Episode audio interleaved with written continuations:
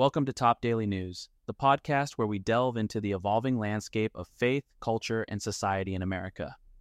I'm your host, Burt, and in today's episode, we're going to talk about a major development that's making waves in religious communities across the nation. Recently, there's been a significant shift within the United Methodist Church.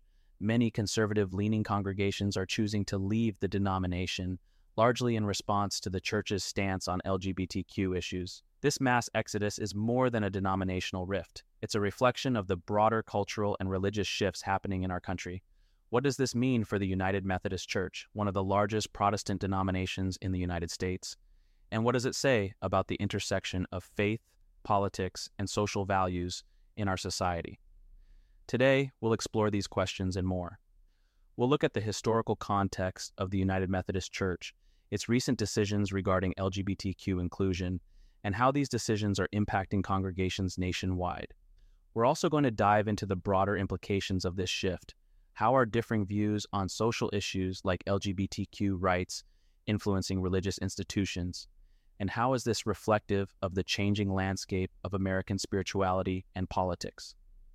To understand this complex issue, we'll examine both sides of the debate. We'll hear from church leaders, congregation members, and experts on religious trends to get a holistic view of what's happening and why. Stay with us on Top Daily News as we navigate these profound changes in the religious fabric of America. It's a journey through faith, conviction, and the ever changing societal values that shape our nation. Thank you for tuning in. Please subscribe to Top Daily News for more thoughtful discussions on the topics that matter most.